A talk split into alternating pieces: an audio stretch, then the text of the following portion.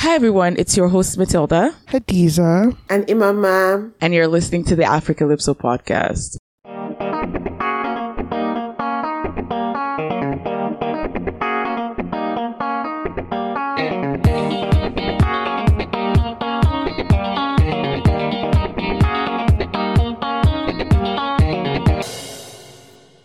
Hi, everyone. Welcome to another episode of the Africalypso podcast. We are once again joined by a special guest today. We're joined by Coin Sadi Ademuson. I always ask, did I pronounce that right? Uh, you pronounced the first name right. well, how, The- how my is last the name last name pronounced? it's pronounced Ademushan. Ademusho. So the so the S and the second one has yeah. the shish. Okay. Cool. I should actually be ashamed because I'm Question: Yoruba. Is this a dialect thing? Like, are there certain Yoruba dialects that pronounce the sh versus this S? Oh no, Yoruba has s and sh. Oh, okay, okay, Yeah, okay. I remember it was that an from- C, D, No. A, F, G, No. A, okay. Yes, we did do Yoruba in um, school. Alphabet C, a. I mean, is it a day Yoruba? I Ede. Yoruba, That- yeah. That's the only thing I remember. But yes, so Kanyinsade is the CEO and principal architect at Seventh Space, and he's also the creative director at Hommie, which is a division at Seventh Space. Hey Kanyinsade, how are you doing? I'm doing very well, thank you. So we do this thing, at least we've been doing it throughout this season, where we're asking everyone how the pandemic has been or is for them because, you know, with the emergence of Omicron, Maria. Exactly. but Marian, we know we we've not gone anywhere yet. So how has it been really for you? Uh, I'm just going to give the very, very short answer. I, th- I think the pandemic was a combination of two things. Um, one, very, very depressing and sad because other things were Mhm. happening in my life. But Yeah. secondly, I think that there was a lot of discovery.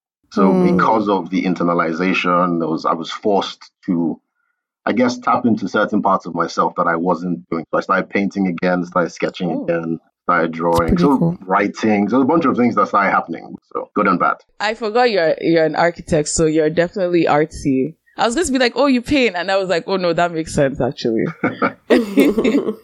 Would you say you're an introvert or an extrovert? Because I feel like the two groups handled it differently. Uh, I'm an introvert. You'd I, say, I would say so.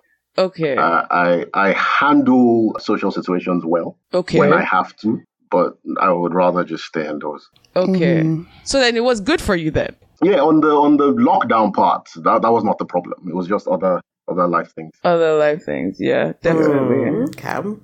All right. So the main reason we thought of this topic, and we'll get into it more about what Kanyinsade does and what his company does. But I think what really made us think about this topic is the housing crisis really in Nigeria in general, but mostly in the urban cities. I was really unable to find an exact number because I think Nigeria does bad with statistics in general. Yep. They, yeah. Eighty so percent. Eighty percent. oh, so we have this joke on the podcast where when Nigerians lack data, we just say 80% We just say percent eighty of percent of whatever. it whatever. so eighty percent of Nigerians are unhoused. Okay, but that's not the fact. But I, I saw I, I Is saw it not though? it's not. I saw a well, actually, you don't know, right? Because we actually don't have the stats around it. I mean, but they're numbers though. there's I mean, numbers. Yeah. Yeah, the estimated number is in terms not people, but in terms of numbers of houses required, is between twenty to twenty-two million. Yeah. Damn. Yeah. Wait, in the whole of Nigeria or in just one state? on the whole of Nigeria. So the estimation is that each house would house at least five people. And so the numbers are sort of derived from that.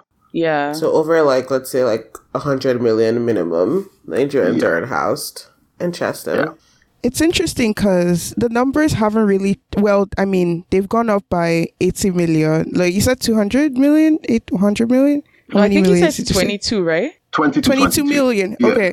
Yeah. So so I ha- I have this table that said in the 19 like 1991 to 1993 we were at a housing deficit of 4 to 7 million. So we've like we've increased that by 2. Well, I plus. uh, mean, our population has also Exactly. Also skyrocketed. grown, So there's also that. But I know, like, I just kind of looked up Nigeria's population. I think we're about like 200 million. So I, so I guess Yeah. half of the population is yeah. So based on that, That's it would be half of, half of the population. But actually, Matilda, I didn't finish introducing the topic. Sorry, we just kind of no, no, no, no, no. These conversations are so important. And like, I think the figures, especially because you work in that space, Kanyinsade, I feel like you definitely know more about like the estimated statistics. But it's just crazy also that there's also empty houses in I I can speak to Lagos anyways. Like apparently Yeah. there's a high number of empty houses, even though there's a seemingly big housing deficit. We see it every day. Like even the Ikoyi building that just went down Yeah. RIP to everyone, but it's made for very rich people. Imama talked about how much those units were going for. You have all these big projects going on and like you're like, Yeah. who, who even is this project for? Because like half of the over half, in fact, most of the population is living below the poverty line. So Yeah. it's just like, who, who exactly are those houses for? So we found Kanyinsade via like a video on YouTube. You were on Tayo Aina's YouTube, right? Yeah. Yes, I was. Yeah, Yeah. that was that was the first time I ever saw anything like what your company does in Nigeria. Mm-hmm. Oh wow. Yeah, I think the tiny house movement generally is all over the world, and like Yeah. there's Yeah. Yeah, one of our friends is really into watching those videos, so she used to show me that. But then yours was the first I saw in Nigeria, so I- I'll just hand it off to you to let us know what exactly your company does. Okay. Um, so because we're speaking about housing, I'll I'll just jump straight into the product, which is Hommie. Hommie essentially is a housing product that is designed to basically do do a number of things. One, ensure that we can manufacture houses very quickly, which means that the eventual plan is to get us to being able to manufacture on an assembly line. Secondly, to provide houses that are affordable. I'm careful about the word cheap, so I would use Mm. affordable. Um, Okay. And affordable by a number of means, so not just necessarily by direct financing, but credit and other things. And then the last thing is to provide a home that sort of represents a friend, um, in a sense. So to answer the question whether I'm an introvert, yes, I am. So I think about it as designing something that's so functional and simple that it allows you to, um, I guess, interact with the space as though you've had it forever. Um, It's Mm. to give a sense of pride to people who otherwise will never be able to afford a home. Mhm. And so being able to provide that alongside the technology that we would use, I think is the eventual plan with Hommie. But on a bigger scale, Seventh Space, which is the parent company of Hommie, is an architecture company that covers the general range of architectural practice. So everything from design to renovation to interior architecture. So we do all of that. as well. Oh, I was wondering the distinction between Hommie and um Seventh Space. So yeah, okay. Question. So, are you doing, um, because I mean, I guess the ads, or should I say, what I've seen on media is more the quote unquote container homes. But do you do like pre, like when you say you want to create homes in an assembly line, Yeah. um, are you doing other types of, or do you have plans for other types of prefab homes, like with other materials? Yes, definitely, actually. Um, so the one that you saw on Tayo Aina's page is our second prototype. Okay. The first prototype was not a container. The first prototype was actually a flat packed house that um, I had designed and had built in China. But obviously, shipping Oh. costs, production costs, it wasn't feasible. Uh, sorry, uh, sorry to cut you. Um, but if you could just explain to us non-architecture people what a flat packed house is. Okay, uh, so I had designed a house that essentially could be shipped in a container, right? And so when it arrives, you just open it up, you take out the walls, you assemble the walls, you assemble the windows, and you basically can build it yourself. That was the plan with an instruction manual. Okay. So that's that's where we're going back to. But the idea is to figure out a way that we can do that cheap, mm-hmm. local.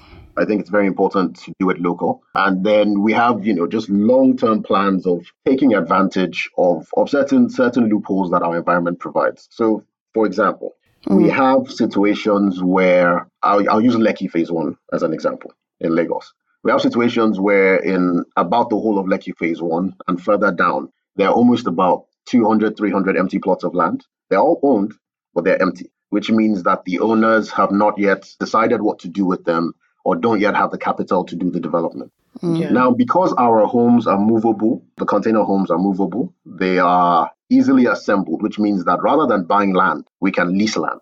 for a longer ah. period of time, which means that so we go into the urban areas because that's where the young people want to live, closer to the city.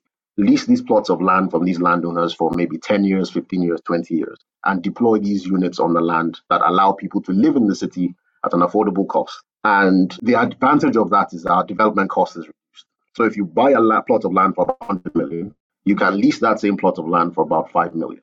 Oh, So it's it's it's it's a really different dynamic, and we're hoping to be able to penetrate that area of the market. So how do you um let's say you're leasing a plot of land, do you already have people who are willing to live on that plot on, of land? Do you lease per like who is available to stay on that land or do you pre-lease like you you already have some you're leasing like you're already on a subscription? Yeah, so I understand what I understand exactly what you're saying. Um, I think the truth is we, we haven't we haven't succeeded at all our plans yet. Nigeria is a very interesting place.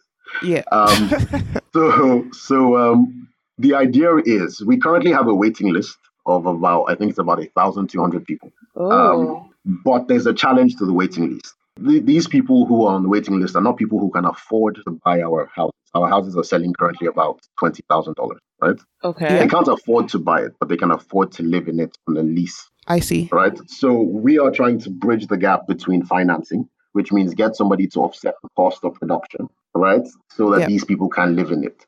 Um, Okay. So I, I don't know if that answers your question. So we do have a waiting list, but we don't have a waiting list of people with the capital to with the purchase. capital. So is Which there is um some kind of mortgaging option? Like are these Right. people when these people are so though your your uh, modular spaces when Yep. people are like, "Oh, I'm interested." Are they renting? Are they rent to own? Like are there kind of structures in place like maybe not set by you because I mean, you're an architectural company. I mean, if you want to dabble into mortgaging as well, like have that you can, but like I guess mortgages typically are handled by a third party as well. So what kind of structures exist in Nigeria to help with that, help solve that problem or bridge that gap, if any? So we, we have a mortgage system in Nigeria. Okay. But but sadly, it's it's it's a ridiculous mortgage system. Mm-hmm. You know, you Okay. have premiums of about 18, 18 to 25% in some cases per annum. These are not mortgages, you know, they are death Mhm. traps. Yeah. Um, so nobody uses them, or, you know, except the people who can aff- afford to. No one really uses them. Mhm. So that brings us back to one of the problems we face. Unfortunately, and that's why I said Nigeria is interesting, Nigeria does not allow you to solve one problem at a time. right? So, in order for Yeah. us to do our business, we have to sort of figure out how to become a microfinance bank yeah. alongside. You know, and that those are some of the challenges. Yes, there are people, you know, it's, it's a very interesting season with, you know, a lot of startups in Nigeria and a lot of investment interest. And there's recent interest in, you know, prop tech and stuff like that. So yeah, we will eventually solve these problems. But that's that's one of the hurdles that we currently face. How do I you see. get financing in the hands of people who want to live, live in these things? Oh, interesting. Uh, we were kind of also wondering what kind of shaped you to go into the field you're in or start your business, seeing that it's very new and there are a lot of risks starting something new in Nigeria. So, kind of your early years, like what was growing up for you like, and like kind of how did you find yourself in the position you are now? Um, okay, uh, this is a very long story. Oh, oh, we have time. uh, it's a very long story. Usually people say that, and then it's never really a long story. Um, but- exactly. So, first of all, how did I get into architecture? I think I would have to give the credit to my uncle, uh, my mom's sister's husband. He was an architect at the time, and when I was younger and I would go visit, he would take me to the office and just allow me to be in the office, which means that I would play with the models, I would try to make some things, obviously, and fail, but he just allowed me to be that. So I think that sparked the interest. And obviously, I could draw, so I, I had a talent to draw. And I would say this: if if architecture was not the only thing my parents would allow me to do, I probably would have been an artist. Hmm. Um, Mm, but you're it was just one of those things. Nigerian parents, you have to use your art for something that's you know functional. so Um, you're but not I a love disgrace to the family. I mean, I, but I love architecture, and I fell in love with it very quickly. Um, I went to school in Ghana, uh, Kwame Nkrumah University of Science and Charlie. Technology. Mhm. You know? Charlie Bittins. Oh my gosh, guys. Not this. yeah, so so and Ghana was was good. I think that the school I went to, KNUST, the architecture school was very good. We were UK accredited. There was a lot of like exchange between of i- exchange of ideas, you know, back and forth between credible universities in the UK and Ghana. But the spark for modular housing started in my third year. Um, and it wasn't really housing, to be honest. Um, I was challenged with a design program and I had to figure out a way to cram, I think, 10 tennis courts in a very small space. Oh, and I okay. realized, you know, there's a way you can stack them. If you can stack them at the right height, you can do that. And from that, I started stacking everything. So I would stack tennis courts in the design, and then I fell on housing. Now the housing part, and I and I think I think why that's very important. I don't know why. I can't I can't be I can't I can't lie about that. I don't know exactly why I'm so passionate about it. But I feel like it's just one of those things that will not leave me alone. Right. I feel like one of my callings on the planet is really to not necessarily solve the housing crisis. I think that's very, you know, It's a big Price. task. like yeah. a yeah. but to be part of the solution, right? In Mhm. whatever way, right? Because I think that housing is a basic need. Yeah. If someone has a comfortable place to rest their head, productivity is inevitable. Mm. Productivity is inevitable, then development is inevitable, and then everything gets better from there. So I think that, you know, just the way food is a basic, I think shelter is a basic, and trying to figure out how to bring shelter to the people who need it. So that's that's it. That's the long story summarized. Mm. Um, So at the time when you kind of discovered you really liked modular, because from my understanding, like kind of building and stacking homes is fairly new. Even like going through school as well, I had never really seen it until closer to the end of school. And like I just finished school not too long ago. So for you at that time, had you seen examples of other people doing what you had kind of discovered or stumbled upon, like in school as well? Like were there examples? Was modular architecture a thing at that time? So I think modular architecture is old. Um, it's, it's actually Okay. quite old, but not in this way. So what people were were calling modular architecture, where people were developing segments of building, right? So they would develop a wall and replicate that wall, so that when they take it to site, they're putting walls in place. Oh, But modular as a complete product, hmm um, like a complete housing unit or a complete, you know, hotel room or whatever it is, is Yeah. relatively new. Seventh Space started in 2013, started operating in 2014. But in, I think it was a couple of years later, 2016, was when, you know, the concept for Hommie really started in my mind. Now we have been playing with it in Seventh Space, you know, working on containers and working with just experimenting with ideas. And unfortunately, I'm one of those people. I like experimenting with things. So that happened for a while, and I guess eventually it just it just stuck. It just stuck as one of those things that we were going to do. Nice. That's Um, pretty cool. I was wondering because I, I know it seems anyways that there is a lot of cost associated with this. Like it's not really like a cheap. Is it? Wait, correct me if I'm wrong. Um, Oh, you're is not it wrong cheaper? all. Okay, so I, I wonder like where at least when you started, you got funding from, and is there funding available by the government to solve these the issue of affordable housing? Oh yeah, the government is yeah. So I'll start with the government. The government is putting a lot of money into affordable housing, right? Okay. You know, there's a last year I think or two years ago they had said something about 500 billion. But the thing about Nigerian Oh. government, Nigerian government is big government, so they are the ones that will build the houses. Uh-huh, Oh. okay. Right. They want So- to contract it out themselves and They etc. will, they will build the houses exactly. Um, and in some cases, yeah, private companies bid for it and all of that. But I, I generally don't think that our production rate will ever solve the problem. Mhm. We've moved up from producing 100,000 houses a year to about 250,000 houses in a year. That with a 20 million deficit, that's, we have 80 years to go. Plus, we're never going to solve the problem because population will keep increasing Yeah. and you know we're, we're basically far behind so secondly i think it's a very expensive venture the startup capital for a lot of the experiments we, we did came from Seventh Space the architecture business Okay. right. Mm. so we would make money from there and invest in these ideas Yeah. um, so that's really where most of the funding came from and has come from so far. Obviously, we're, we're, we're talking to potential investors, we're out there trying to sell an idea that's very, very new. So I was saying earlier in 2017, I think 2016, sorry, when we started Hommie, we launched, and there are about three or four other companies that are notable in the world that were doing the same thing, Mhm. and they all launched about six months later. So Ah. sometimes I like to tell myself that you know we're the first persons, first people to do it, but everybody has gone a lot further because they're in a different Because not 'Cause they're Nigeria. in yeah, yeah. in a working country.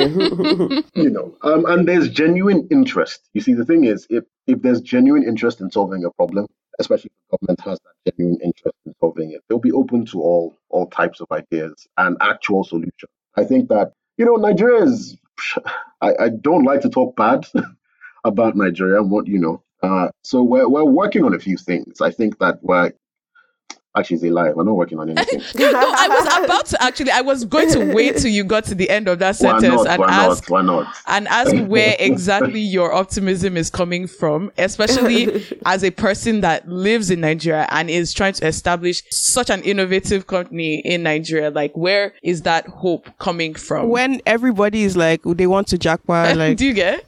yeah. Um, I, you know, someone has to do it. You're patriotic, Um, eh? Unfortunately, I say this all the time. All my siblings are out. All Oh. my no, I'm- you know, everybody is gone. I'm the, The last only one. standing. I'm the only one Mhm. that's still there. You know, and I say I say this that I, like I said, I can't explain it, but I'm realizing that you can solve a problem in a place and you don't have to be in the place. So I'm I'm open to change. I'm open to. So when you say to- change, you mean jackpot? Not I'm necessarily screaming. Jackpot, but exploring. No, no, not not Jackpot. I think that Nigeria will always be my home Yeah. in, in the sense that I'm not going to leave completely, but exploring Yeah. opportunities outside Nigeria, within Africa and other places. Because I'm Mm. finding that a lot more people outside Nigeria are more willing to take chances with innovation. Nigeria is Mm. trying to close everything down, to be honest. You know, they're talking about regulating Netflix, Oh God. I saw yeah. that. you know, yeah. and it's, it, it makes you wonder, you know, everyone else is moving. We're going in the opposite direction. We seem like we're going in the opposite direction. Yeah, it's Yeah. like Um. But the optimism comes from the fact that there's a need, there's a potential market, and the solution is there. It's just Mhm. connecting the solution with investment. Mhm. I did have a question. So you had mentioned that I guess like you said you were trying to be careful of using the word cheap when you were talking about like affordable housing. So like I guess I was wondering um if it's not necessarily cheap and I, I know you had mentioned that to actually buy a house is about twenty thousand dollars. But Yeah. um if like in general it's not cheap but obviously it's like you know meant to be more affordable. I guess i was just wondering like with this whole idea and it's not i, I guess it's more than an idea right? If it's more an idea now like it's not like Yeah. you're essentially executing um what exactly is the demographic of people that you are looking at? So like are you looking at like what's the what's the word? Your the income the income bracket yes of exactly people. the income bracket. Thank you. You know sometimes english escapes me but yeah. What's the income bracket of people that you were looking at for like you know your product? Okay, so eventually we're looking at the lower class, right? Mhm. And also, how do you define lower class? Who is lower class to you? Nigerians' class can, can someone who's earning a, the minimum wage afford? Like you know, who is lower class? Like what? What are your limits Yeah, limits? so that's that's what I'm trying to. Do so I think we have three phases, right? Phase one, we have to sell to the people who can buy it. Mhm. Phase two, we reduce our prices when we can scale. Phase three, we find alternative ways to make the houses cheaper. Okay. Mm. Like I was saying, I think I'm going to take a very bold step and compare ourselves to Tesla. When Tesla started, Okay. they started by making very, very expensive electric cars. They Mm. used that to raise the capital to eventually build factories, you know, do an IPO and get money. Now that they have the factory, they can produce cars for cheaper. Yeah. I think that that's the only way we're eventually going to get there. So, unfortunately, we have to start relatively more expensive. And so, right now, Mhm. the only people that can afford our houses fall within the middle, middle or slight, you know, upper middle income brackets. To be very, very honest. Okay. Um, Mhm. but we also have, I guess, a slightly different challenge from most people. I said earlier that our end user, the people who want to use it, are not necessarily our target audience. So we sell these houses as investment opportunities. So, for example, we're having conversations with people outside the country, and we're saying, okay, if you have saved $20,000, buy a house, own one of these homes. We can put them in clusters. You make your money back off lease income. You know, it's Mhm. what we're trying to do is turn it into a potential investment opportunity for people. So we're throwing out many ideas. You know, another eventual idea that we're talking to big corporations, where, say, for example, an MTN would purchase maybe a hundred thousand houses, right? Uh, put up the capital for a hundred thousand houses, but with controlled branding, they can advertise within those homes, right? So taking it to a place where the corporations take the weight Mm. of of of you The know the initial cost cost. Yeah. the initial cost off, and then you know the populace pays back over a long period of time. And the reason why we think this might work is because these guys get to brand these estates. You know, MTN can have this is an MTN estate somewhere. This could, this is a Mm. Globacom estate somewhere. And so there's brand identity, brand association for children, long-term brand association for the younger people. And then eventually, you know, they make their money back, or these people are tied to some contracts that, you know, make them use their products. The same way if you buy your phone, you're linked to a cell phone provider. You have to Mm. use maybe their data within the houses, or you have to use their internet provider within the homes. Something that ties them back to to the corporation, pretty much. Mhm. exactly. Okay, yeah, no, that, that That's definitely brilliant. makes sense. Yeah, that's really No, because yeah, when I was watching the the video, I saw the plot of land. Like you said, it was one plot of land, and that you could fit ten of those container houses on just that plot. And I think that in Nigeria, anyways, like when I was living there, there were always all these like there's land and there's uncompleted buildings, like or shack, like shacks. Mhm. or shacks Exactly. exactly this is like a chance to have those houses like proper proper houses on those lands that people don't have money to build on um, yet It's such a cool concept. Yeah. it is i have a question though and this Sure. this has been looming like it's been a question i wanted to get to since we started the conversation honestly since i started looking into like the product but Okay. um, the thing is, I wonder what the cultural acceptance of these houses is because, you know, I think because it's such a big shift from what we're used to, it's kind of hard to get your mind around it. I feel like it's very like, it's a very specific kind of person that would be like, yeah, I want to live in like a tiny house or a container house because, okay, so like a while ago, I was having a conversation with a friend and she's a radical thinker, like, she she believes that like because of the population growth in the world people living especially in metropolitan cities people living in like single houses are kind of selfish and are not thinking about everyone else. She believes everyone should live in an apartment building essentially because like in places like i think it's japan where the housing is like Are people live in like boxes basically and like Yeah. it's normal. So she believes like we should have that mindset yeah but, But then Niger- Nigerians don't like to be in the same room as their as and kitchen. yeah, it's it's even like okay, let's take it away from Nigerians. It's me, like even growing up. it's well, like- that, that's why you're Nigerian. I am Nigerian. that's fair. That's fair. but but I guess like even like just I I guess personalizing it as she was saying, oh everybody should live in an apartment. I'm like, but what if I don't want to?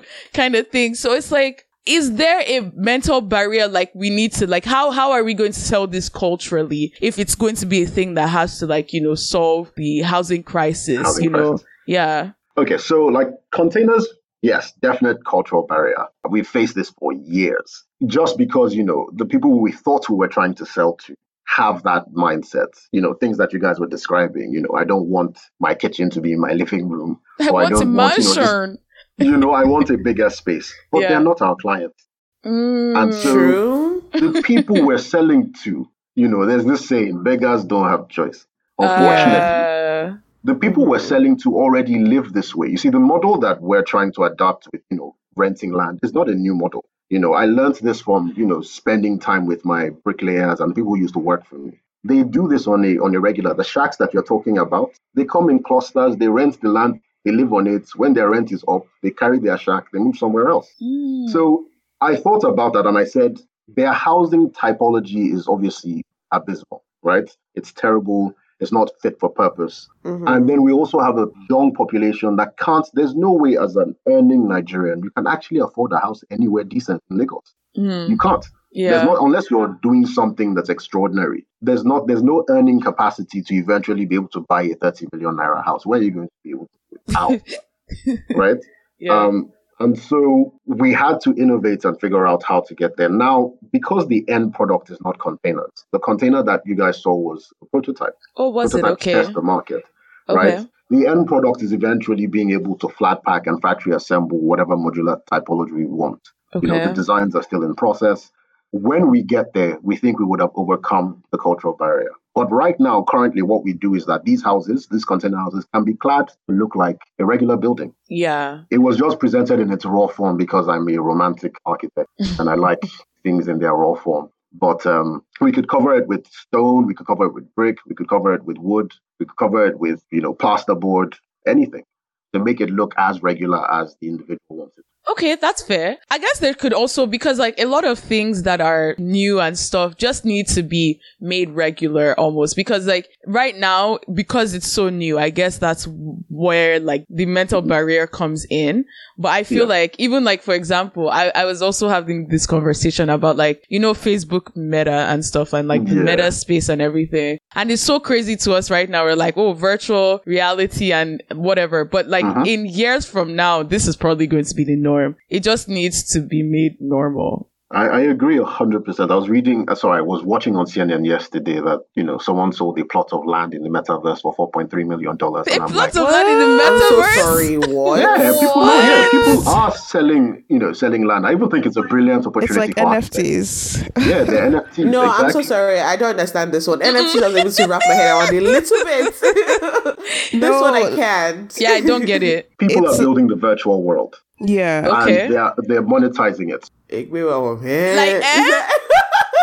Wait, virtual. So like you're not actually living there though. So what it is is you're you're especially I think the thing is people are trying to build demand for it. You're trying to get in on it as quickly as possible. So that, once you can live so there that when- virtually. so, so that if it blows now, you you started off with a low. Yeah, so I think what, what people are doing is they're they're building the metaverse and they're monetizing it. And why not? I think architects should jump on this and start designing houses and turning them into NFTs selling them. Yeah. I Well, think I feel like okay, this one this one just be a whole different conversation because the amount of questions I have will make a whole different podcast. So I'm not maybe an we don't need expert, to so I probably can't answer it. them. I But can't we need answer to go them. into it. Yeah, it's actually beneficial no. behavior because like you have to have a lot of money to start like investing that much money into like something virtual. A like, virtual space. Yeah, yeah. They It's just always have Yeah, rich no, to this people that start stuff. interesting. mad, mad, mad. But I did I did have a question. So I know we were talking about like leasing land and like, you know, and I guess you also mentioned that that was like part of the expense. But I guess I was also wondering, um, have you guys, and honestly, this might just be like me just thinking out of the, like just out there, but have you guys ever thought of like leasing like water space? So, and I mean, the reason why I thought about that was because like when you think of like places like Makoko, where like they have just a bunch Ah, of like a um, Venice. yeah, exactly. Like a Venice, but like a more a more sanitary place than Makoko, like, you know, a place that actually Yeah. is like more structured, like, you know, that is not as abysmal as that is. So is that something that you've kind of thought of like leasing water space or even just like redoing what Makoko is? And I mean, obviously, not to like take away from every single thing happening there, but yeah, just like an idea. Is that a thing that y'all ever considered? Like, do you think that it would even make sense or even be even more affordable than leasing land since that's kind of one of your bigger expenses, I guess? Um, yes. So I think that's first of all brilliant. What's interesting is that I Oh, actually did some work in Makoko in 2013, um, Huh. a while ago. So you know, it's it's one of it's a focus area, and I think it was part of the journey to getting here. Mm-hmm. We have a design that is that floats on water. However, it's actually a lot more expensive to build the floating versions than the landed sense. versions. So you know, you might be saving money on the water leasing cost, and I don't even know that you can lease water in Lagos, by the way. But on the water Yeah. leasing cost, you would be spending the extra on trying to create a floating raft that the houses can sit on, um, and things like that. So Oh. it's it's it's right now we haven't worked out the engineering, to be honest. So Mhm. it's not something that Interesting. we've done. But I think that it's it's it's a good idea. I'm very big on preservation, right? I think Makoko is a brilliant place. Yeah. Um, I just Mhm. think it needs better organization and better you know, Exactly. sanitation. Yeah. Um, because that is, like you said, literally Venice. You know, I think that the innovation even behind the way these houses are built, you know, if one could study them, you would realize that it could apply to almost everybody. Makoko Yeah. literally, unfortunately, is one of the places that people will say doesn't flood because it's already on water. Yeah. So i- i- in a weird way, it's it works and it works for the people there. And if you, the people there will not leave Makoko for anything, yeah. um, it's a brilliant settlement. Hmm. Um, and I think another thing that came up, I'm not sure if it's something people really think about, but it's more, and this is like life, like the life cycle of the properties or the mm. homes you're kind of putting in place. So, because I mean, you made a distinction, it's affordable and not cheap. And also, there's conversations going on about trying to kind of reduce the cost over time. So, I'm wondering, like, w- like in terms of quality of materials, for example, because that might be something that maybe I don't know if I, I mean, I'm not really like into real estate, but I'm not sure if so- that's something that people looking to invest kind of look at as well. Like, Yeah. you know, do you kind of have like a scope for like, okay, we can't go below this quality or level of standards in terms of materials, and yeah, like what kind of standards do you have in place for these homes and stuff like that? Yeah, I think first of all, brilliant question because that was one of the conversations we had to have with ourselves early on in the business. Are we trying to be cheap?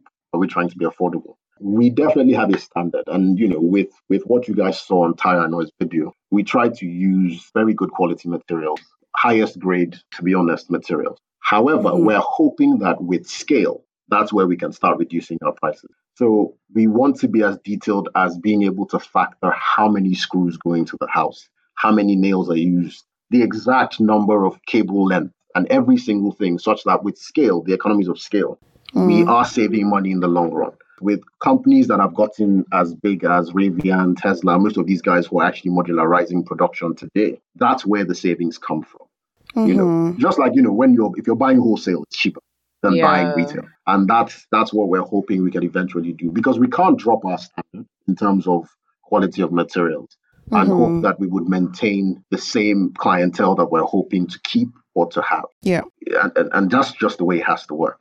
You guys should market to Wizkid, you know? What? I'm just kidding. Why? Wait, Why whiskey? Get Wizkid to get Wizkid to oh, it's true. A brand ambassador, generally. like a, yeah basically because it's like you know you know mm. the thing about selling because like he said the current Yeah. clientele are people who are not able to afford it but you know this thing where rich people jump on things that poor people like like Kanye West's like whole fashion thing Yeah. where he's wearing ripped clothing and everything is like I you know very screaming. Muddy said color and stuff like that poor people no, like for real, for real, for real. It's actually a thing, Yeah, and I right. think, yeah. So, like, have you thought about strategies to kind of, kind of like, I'd like actually what love Matilda to said, see get a brand ambassador? Yo. to have advertise to standards. Wizkid. Well, we have soft strategies, but we don't have Pepsi money yet. So, I'm uh, screaming. Fair enough. we can't quite approach the likes of Wizkid. Um, Okay. However, we, we do have softer strategies in place. I think for next year, we're hoping that we can establish a couple of these homes by ourselves by raising the capital and then having a bunch of, you know, B list. They're going to hate it when I say this, but B list celebrities or I'm social media screaming. influencers actually use and interact with. And then Not you already cutting them off before you sign them on.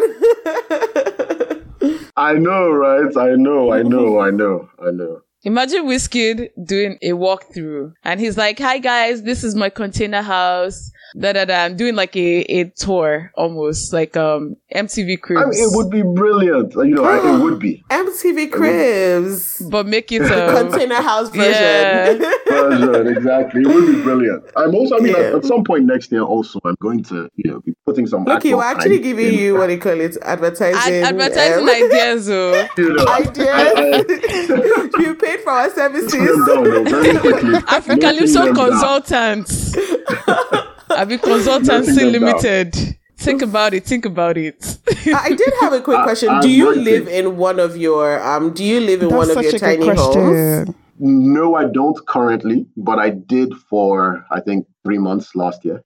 Oh, okay. Did you like that experience? Like how was that for you? Loved the experience, and obviously, I'm not going to say anything I, else. are you but- just saying it because Is it because you own this stuff? Love you, No, no, hundred to percent. be Would honest. recommend.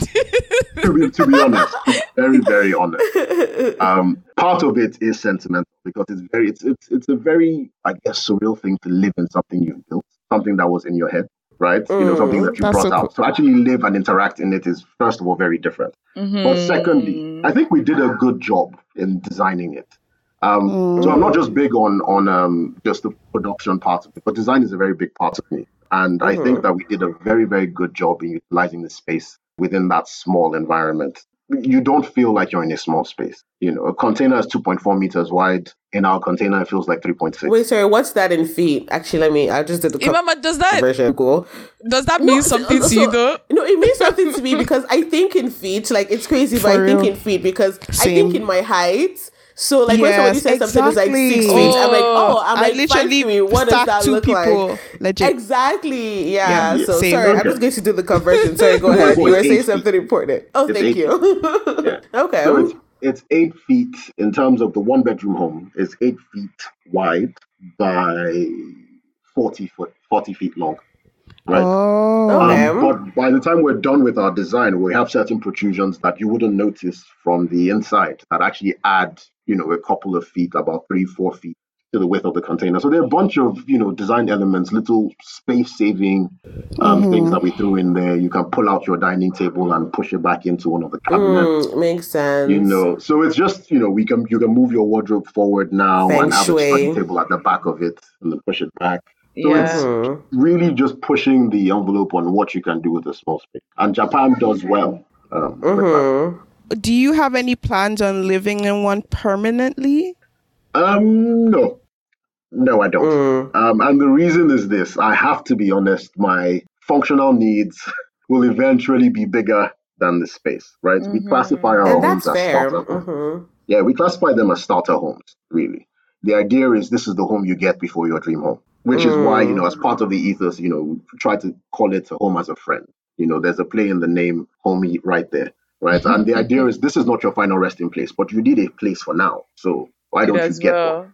one on your Yeah. way there? Mm. And for the first time, real estate is actually marketable in a way that it has never been. With a modular house like this or a single unit productized house, you can sell to someone in Kaduna even if you live in Lagos. You can sell to someone in Ghana.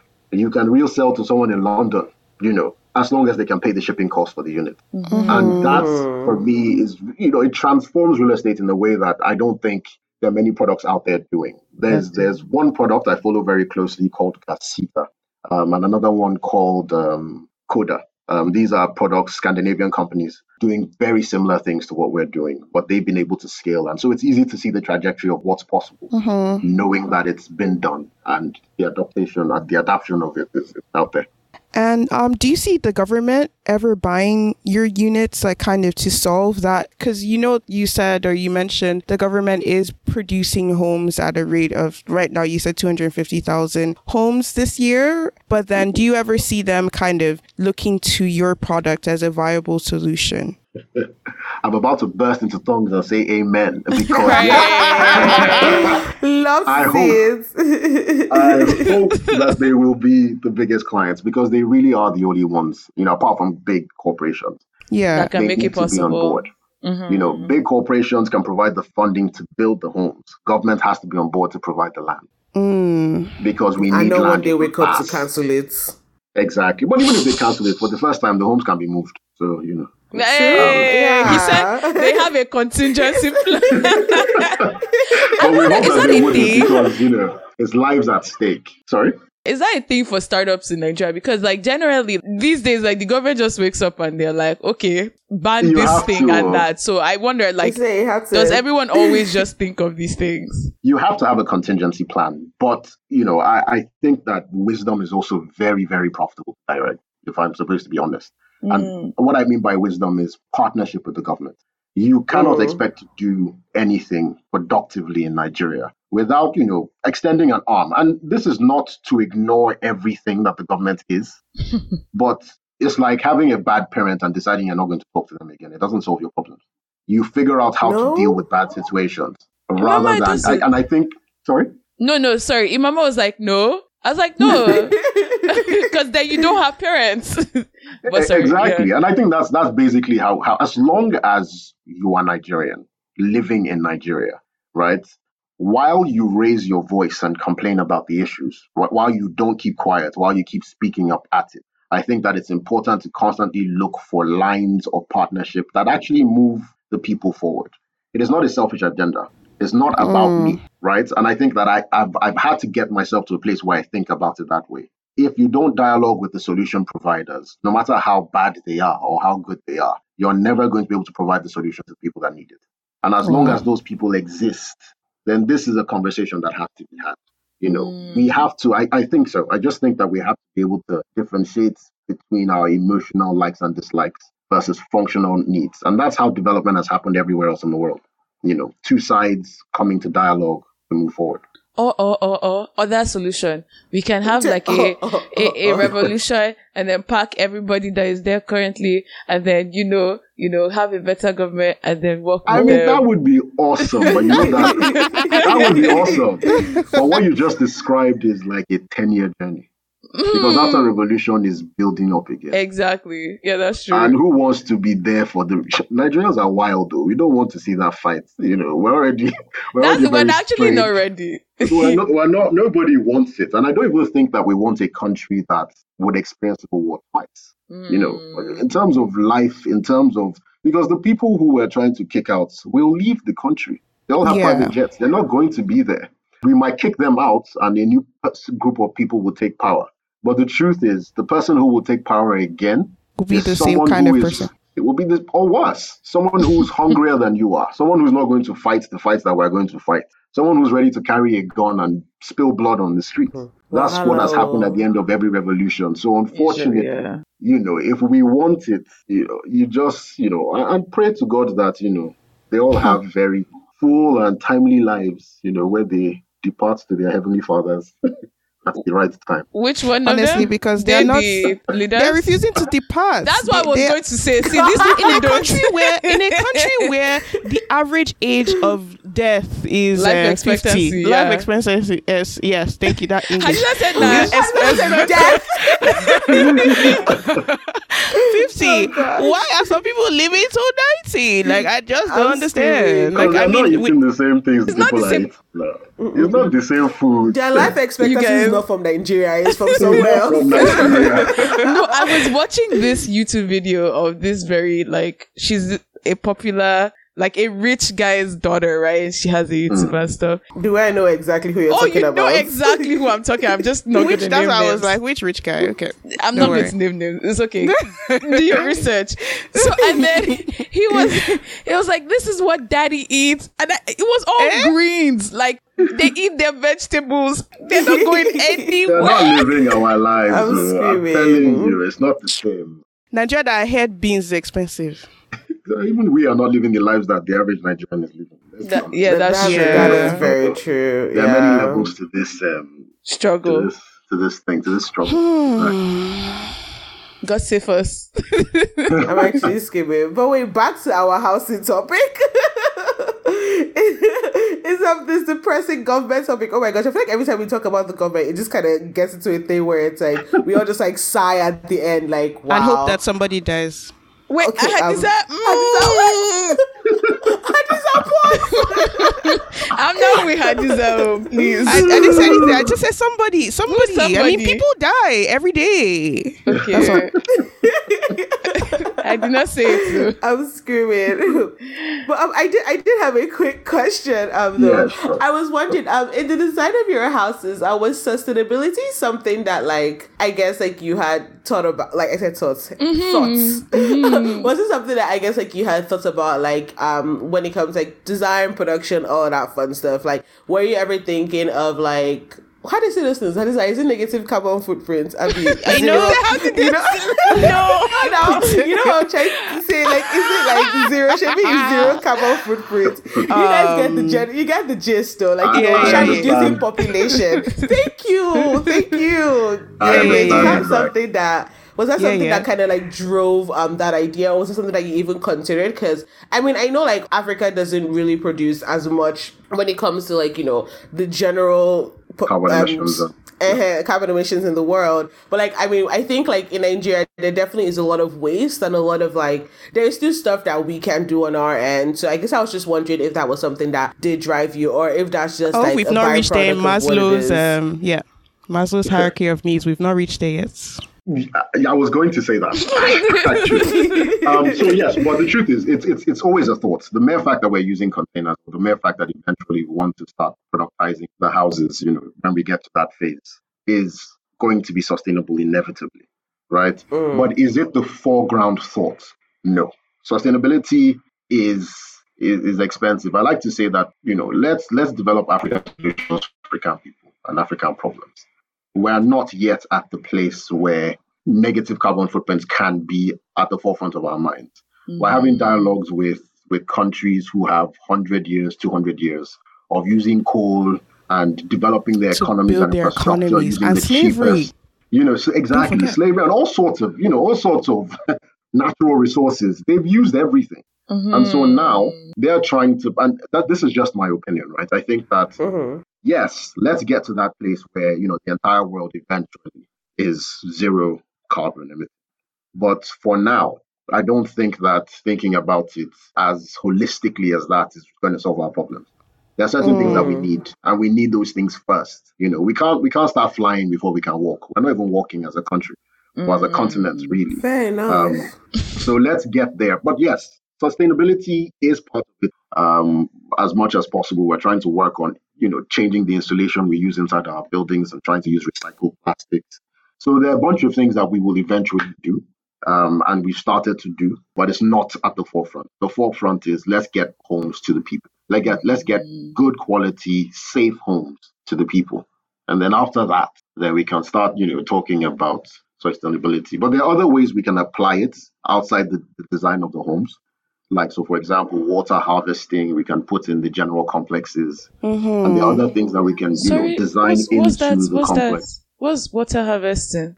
like So harvesting rainwater. So rather than letting your rainwater just go to waste, you can collect it and then treat it. Um, you can treat the water that you use, say, for example, the brown water you use to wash plates and things like that can be used for flushing the toilet, things like that. Imama's question actually, because the thing is, there's this idea that if you're building sustainably, you're actually building cheaper to some degree. Like I, okay, I know of I this can't. I used to think that. But yeah, sorry, go like it's not necessarily always true, but Isn't it this, usually like in the long run though? it long run Yeah. and sometimes short so so there's this um there's this lady who does um her name is Chinwe Ohajuruka. I think her concept was also kind of also for low income housing as well, but then she um I don't know if she's building um, net zero energy homes, but then kind of with the way um, her homes are set out, such that they just generally use less energy just by existing. And in a country where we do pay for energy, um, like government doesn't necessarily provide a stable um, source of energy, it did kind of reduce her, I guess, her. Energy usage and consumption. Energy I- use and production of the actual house itself and stuff. So um, I, I don't know that I, I I I don't know how she's doing it. I think I have to say that. Mhm. I know that it's possible. For example, with the choice of materials, like we say, for example, if you're using LED lighting, you know, you're saving on you know power consumption. If you're using different materials, you're basically saving, you know, using wood more sustainable in in, in the usage of the Mhm. material. But I don't know how you're going to scale, and that's the truth. If you're ever at a point where you want to produce ten thousand homes, Mm, you're going to need sense. power, Yeah. you know, and you're going to need power from some form of generator. and consistency. or of- exactly, and consistency. And if even if you do get to the point where you can afford solar, your solar has to have a backup because the sun is not up all the time, yeah. All the time, yeah. You know, so I don't even think the world is at a place where they can do that. Yeah. Um, but okay. in terms of energy consumption, you can definitely drive it down. You can. One of our big plans is to take people off the grid, for example. Um, and in more sustainable countries and more developed countries, you can actually sell to the grid, right? But in Yeah. Nigeria, you can't. So I'm, I'm hoping that we get to a place where you know our homes are solar powered with backup, you know, batteries. You know, being able to partner with bigger company um, companies to actually supply batteries for power for the homes. You know, um, as an inverter system, and Mm, we get to that place where we're not necessarily so dependent on a non-functioning grid. yeah. You know, it's so funny. Every time we say, like, every time somebody says take people off the grid, I literally always think of like put people in hiding. Like, like when you said that, I was like, wait, why would you want to start like servicing criminals? But then it made sense. I was like, oh, okay. Criminals, I see why what you're saying. I'm I see what you're saying. the power But- grid, I should have said. The power Yeah, no, grid. no, no. Honestly, I like I figured it out. What she started saying battery, I was like, okay, I get it right now. I wanted to watch Blacklist, guys. Clearly, I'm sorry, Martin. I feel like you were going to say something. Yeah, I was going to ask because like everything sounds so so. You know, you're speaking very good English. You are, you know, you're speaking very educated. But the reality of Nigeria doesn't allow. Like, what what really are the realities of bringing these ideas in into Nigeria, like being a startup in Nigeria with like such like outside like thoughts and like new thoughts and everything. What what really are the real challenges you face in Nigeria? Because everything sounds so neat. Like you sound so optimistic. You're like, yeah, hopefully we can start selling back to the grain, blah blah. I'm like, Nigeria? Oh yeah. it sounds Well- very hopeful and everything, and it's good to have hope. Like, let me not say it like I'm against. I Yeah. believe Nigeria can actually do things, but I, I just wonder what the real reality is. What does that look like day to day, and like Mm, day to day. starting this even to to to where you guys are right now. Um, day to day, I think it's you really can't see beyond the day in Nigeria, and that's the truth. Okay. We're also approaching an election cycle. Anything can happen within the country. I'm optimistic because, like I said earlier, someone has to do it. But there's always a hack, and the hack around it is if you look at most of the most the successful startups in Nigeria, they are non-Nigerian companies resident in Nigeria, which mm. means the American companies being funded by America resident in Nigeria. Mm. There's a hack around it. There's always a way that you can figure out how to solve the problem. And it wouldn't be a problem if there were no challenges, right? I think I think that's it's just a challenge I've chosen. Are you excited? Does that excite you though? Because some people actually are excited by the chaos in Nigeria. I'm not excited though. I'm a peace-loving individual. I, you know, I, and I've been through cycles. I've been through many cycles. I've quit this thing many times. I've said I'm not doing it again. You know, uh, I'm a Christian, so I've told God, you know, you burdened me with something so stupid. I'm not doing it again. You know, I've, I've had I've had all sorts of back and forths with the idea. So this is not to say that Nigeria has not broken me um, in many in many situations. However, it has to be done. Every time that I look back and and I think about you know the people, and I happen to work with a lot of underprivileged people, um, or you know, I would say lower income earners because of the nature of my work. I think those conversations have kept me going. I also have another company that's done stuff with you know Lagos State in trying to provide social solutions for commercial roadside operators. So it's I think it's passionate. It's just something I'm passionate about. So that's where the optimism comes from. And I think I look beyond the country. And if I need to run, ah, then we run. Then we run it. You know. What's the safest country to jackpot to? Sorry. I This am is- this is- crying. I, I, I'm just going to go back to what I, my second home. I just let's. Ghana. I'm telling you, man. Charlie, what made you move back like initially? Like, is it because Nigeria is like, as you said, your home and like what you know and everything? Oh, by the time I was leaving Ghana, I was done. I was tired. I was so tired of Ghana that I had no choice. Really? Don't Oh let, yeah, I, I was there don't let the brothers hear you. I, I was there for seven. Please stop this. Is it? I was there for seven years, and Oh. so by the time by the time I left, I think that I was very ready for for Nigeria and Lagos. Wait. And I wouldn't say sorry. no, I was just gonna say, like, what about Ghana made you tired? Like, I heard that it's pretty similar to like Nigeria. Um, it, What it better? is. It's it, mm, back and forth. I, I, the, the better is arguable. Oh, uh, they have a better public image than Uh, Nigeria. It's just public image. we talk too much. No, and no, no, no, and, and there's reason for it. The reason is because they have a leader who's doing some things that are, you know, shifting the world in that direction. So they are doing, they're making some good public and international international relations. But internally, I don't know that they're much different. Wow. Oh, I- I'm interesting. very, very careful to say this, but one of the things that I think I got tired about is the temperament of Ghanaians versus the temperament of Nigerians. Oh, I've heard this so much. Temperament? milder, Yeah. in terms of their character. And so at some point, I just felt we need a little more speed. I'm telling you, you like you I don't like. it's too spice. slow for me. I said that you like the chaos in Nigeria. Just say it. I don't, I don't like the it. chaos, so, but I, I, I, I understand it. Actually, no. Actually, understand. wait. Speaking about that, I'm assuming that, like, obviously, uh, you live in Lagos, right? Yes, I do. So, would you live in any other state in Nigeria? Like, is that a thing that you see that you see yourself doing? Uh, as long as I have mobility and access, I can. I would say I can live in Abuja for sure. I could. Uh, I could do. soft life. Yeah, to be honest, it's only Lagos or Abuja. Uh, that's, I'm actually yeah. screaming. No, no. Do you see what I'm Edes- um, what Yoruba That's states are there? Ekiti. Um, Ibadan. Oh, yeah, all of those places. Ibadan. Nah, nah, nah, nah, nah, nah. even our. Honestly, I think you know what. I do think Matuda might be I right. am I do think right. you might Everything like is pointing in this direction. No, no, no, no, no, no. It's not. See, here's here's the question, right? You know, you guys are in Canada, right? There's Yeah. no chaos in Canada, but would you move to the sub sub suburbs? Hmm, I no, won't move because because of there's racism. It's not racism. It's racism that's stopping me. That's doing us. It's not really because I mean, for instance, like I like um I actually kind of moved to. I mean, some people call it the It's, village. it's the not village. the village. Imama is the village. it's Imama not, is in. Saskatchewan. I moved to the west of Canada. And honestly, it's not that terrible. Like it's like I actually don't like it seems like you said, if I Until have they lynch mobility, you.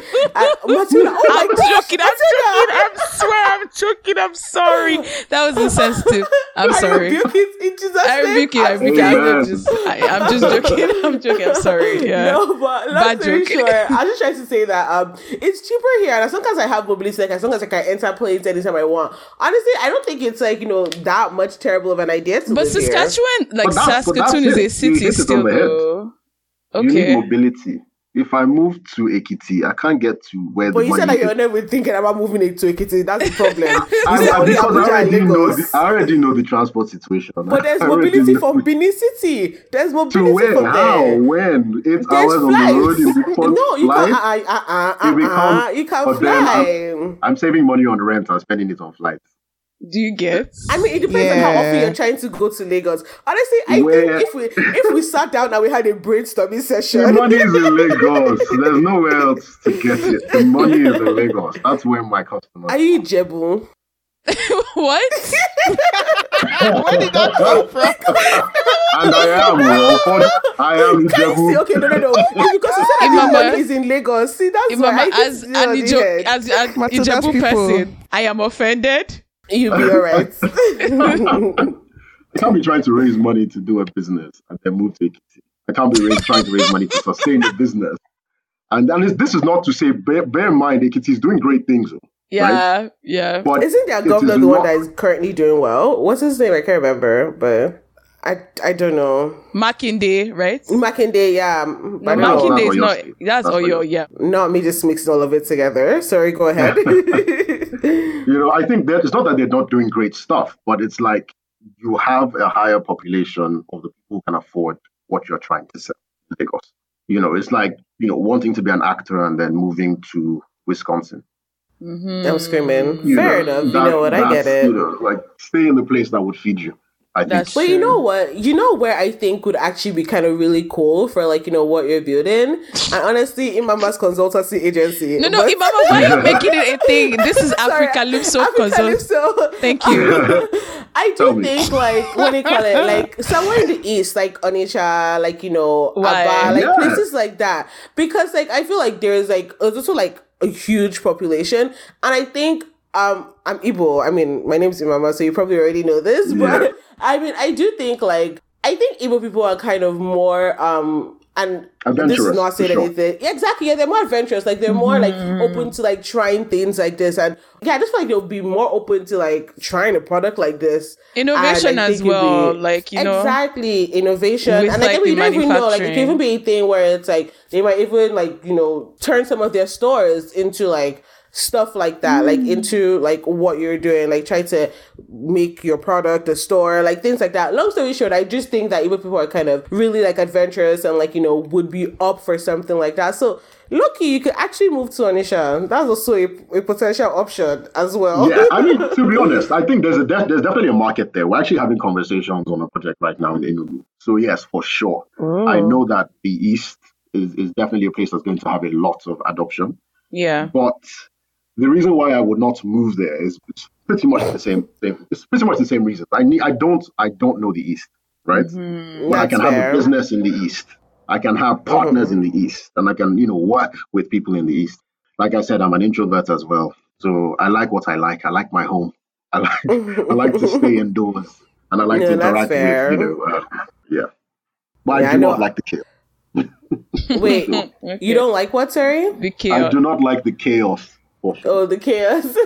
yeah, no, we're definitely just teasing. Like, I'm sure, like, a lot of people just, they live, they stay in Lagos and they just don't like that chaos. It's just a thing where it's like, it's home. And like you It's said, there's more for them too. opportunities. Yeah. So, yeah, no, we totally get it. I think my last question was I think somewhere in this conversation you mentioned that you realized that even just like outside Nigeria, there's a market for these things. When you say outside Nigeria, do you mean outside Nigeria but within Africa or do you mean just generally? Um, we've gotten we've gotten interest across board. I think one of the biggest marketing pushes, and it was to be fair, it wasn't even planned, was the Tayo Aina video. We've gotten contacted from people from Spain, France, Oh. the US, but predominantly African countries. So there's interest across board. I think the most exciting thing for people outside Africa is how cheap it is because they're like, what? Twenty thousand dollars? But you have But to ship Afri- it, no? Like Yeah, but people are shipping containers all the time. ah, Imama, It's your a container. people. I'm You know? screaming. I'm joking, sorry, yeah. You know. Um, so shipping is really not, you know, the craziest hurdle that people have to face. But once again, we're actually not yet at a place where we can mass produce the way that we need to, especially if we want to put out an international standard product. So it's growing, but it's not exactly there yet where I can say that. So, for example, the building codes in the UK are different. The building codes in Mm, America yeah. are different. And so serving serving international markets means that we have to be working with their own codes. Yes. And right now, we're working with West African codes within the area that we can actually supply. And then eventually, as we scale, and hopefully this happens in the next five years, we're everywhere, including the metaverse. to the moon. everywhere. Honestly, this metaverse conversation. huh. it's stressing you. it's actually stressing me because I don't understand it. I don't like things I don't understand. You and I both. You and I both. Yeah. Last question for me is what do you see the future of housing of Nigeria looking like, just generally? This is such. This is a stretch. I, I, I really have to. I really have to see. I don't know what I see, but I know what I hope. Um, Mm. what I hope for the future of housing in Nigeria, and I think in, in time frames in the next five years is basically more of a market, which means that we would have solved some problems around housing financing, and we would have solved some problems around the ability to produce in scale. And this is me saying that I don't care whether my company is the only company that's doing it. I think anyone who can should try and do it um, because there's a real need. But my second and my biggest hope, more long term, is to see see see the Hommie logo everywhere. Mm. Um, to see it in as many places as a symbol of housing. You know, the fact that you know people have this logo somewhere means that there are a ton of people who are living a little more comfortably than they were living before. Um, Mm. and so that's what I hope for. That's what I hope for Nigeria. And to be honest, West Africa, because the problem is almost the same across the world. It's different numbers and different stats, but everywhere has a housing shortage. The UK is screaming, for example, because they have a housing shortage. And they're buying modular houses from Dubai. So, Really? you know, Okay. it's it's happening across board and it's hopefully Nigeria would not have the highest numbers in the next 10 years. That is lit. Thank you. Liv, thank you. And Thank you. um, if people wanted to check out like um, just what you do, where can they find either you or like the company information? Uh, so on social media, it's Seventh Space. We're predominantly on Instagram, and then our website is seventh-space.com. Perfect. Yeah, so you can reach us, you can find us there. This Thank was a so very much for this. interesting This was great. conversation. Yeah. You're Yeah, super this super is really smart though, like because there's a lot of like I guess this also comes with like experience, but there's a lot of ideas that I wouldn't have considered at, at all that you brought up and I'm like, okay, it makes sense, but you're in the mm-hmm. industry, so but kudos to what you're doing. Yeah, Thank and you're you, really thank doing you. a really solving an issue, a problem, and I like I feel like it's really cool whenever like people just like put themselves out there to like solve a problem, no matter how uncomfortable it is. Yeah. Honestly, I love that. But Remember, yeah, we said this great on one job. of our you. other episodes that it's actually a thing. Sorry, I know we were wrapping up and then I bring up another conversation. No, it's but cool, it's cool. It's perfectly Um, fine. someone has brought up the fact that, like, you know, as Nigerians specifically, I guess maybe even Africans generally, we're not brought up to like solve problems because Maslow's um, hierarchy of Hmm. needs. Like, we we are brought up to like chase money kind of thing rather than solve problems. Do you mind if I put a spin on that just a little bit? Okay. We, we do solve problems. We just solve our own problems. Very personalized Oh, like solution yeah, orientation. And I think that's because of an unfortunate environment. You know. Like you said, Maslow's, you know, hierarchy of needs.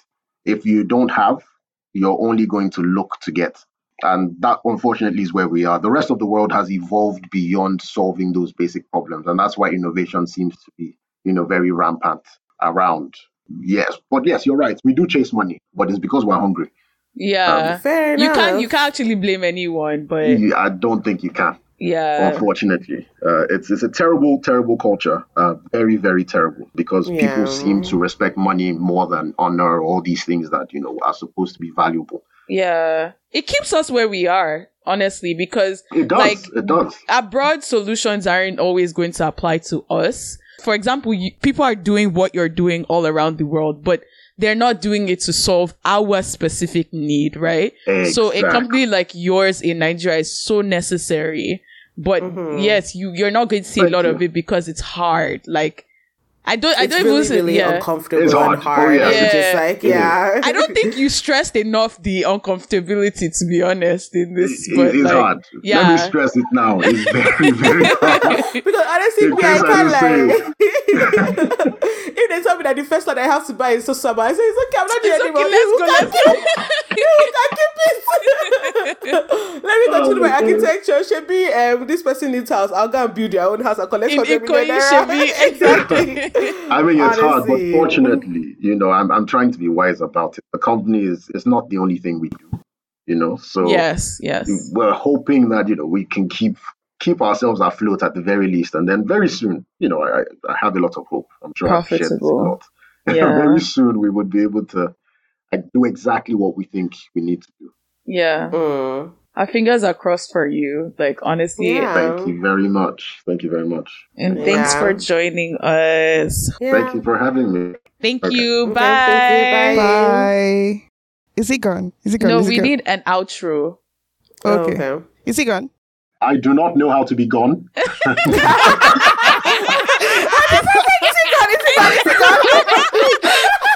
I'm, I'm- okay, I'm just gonna close it and hopefully I'm done. so bye, guys. ah, I'm finished. Bye. Bye. Bye. okay. Um. All right. So thanks everyone for listening to this very interesting episode. sorry. Oh my gosh, I this out. sorry, sorry, sorry, sorry, Okay. sorry, sorry, sorry, sorry.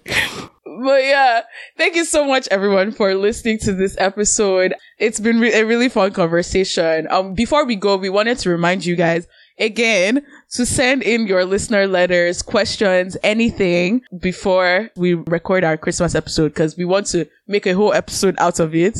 Thank you to everyone that sent in stuff already. Our links are going to like where you can reach out to us is going to be in the description notes. But yeah, it's pretty much africalypsopodcast.com slash contact. Or you can reach out to us on our social media, DM us or anything. Just send a listener letter. Yeah, we want to know like pretty much like what you guys think about the podcast. We want to answer any questions, any dilemmas you guys might have.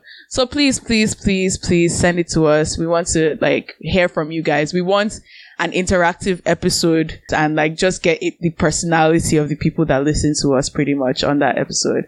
Thanks for everyone that has been rolling with us. Those Spotify um wrapped up things started coming through. And exactly, really touched our heart. It really, really so did. cute. shout out to you guys for rolling it with us this year. We're almost at the end of the year. I'm so happy. Omicron be gone. Yeah, etc. Omarian. Amaran. But yeah. All right, you guys. We'll catch you guys next week. Um, don't forget to like, share, and subscribe. Bye. Bye. Peace Have out. a great week.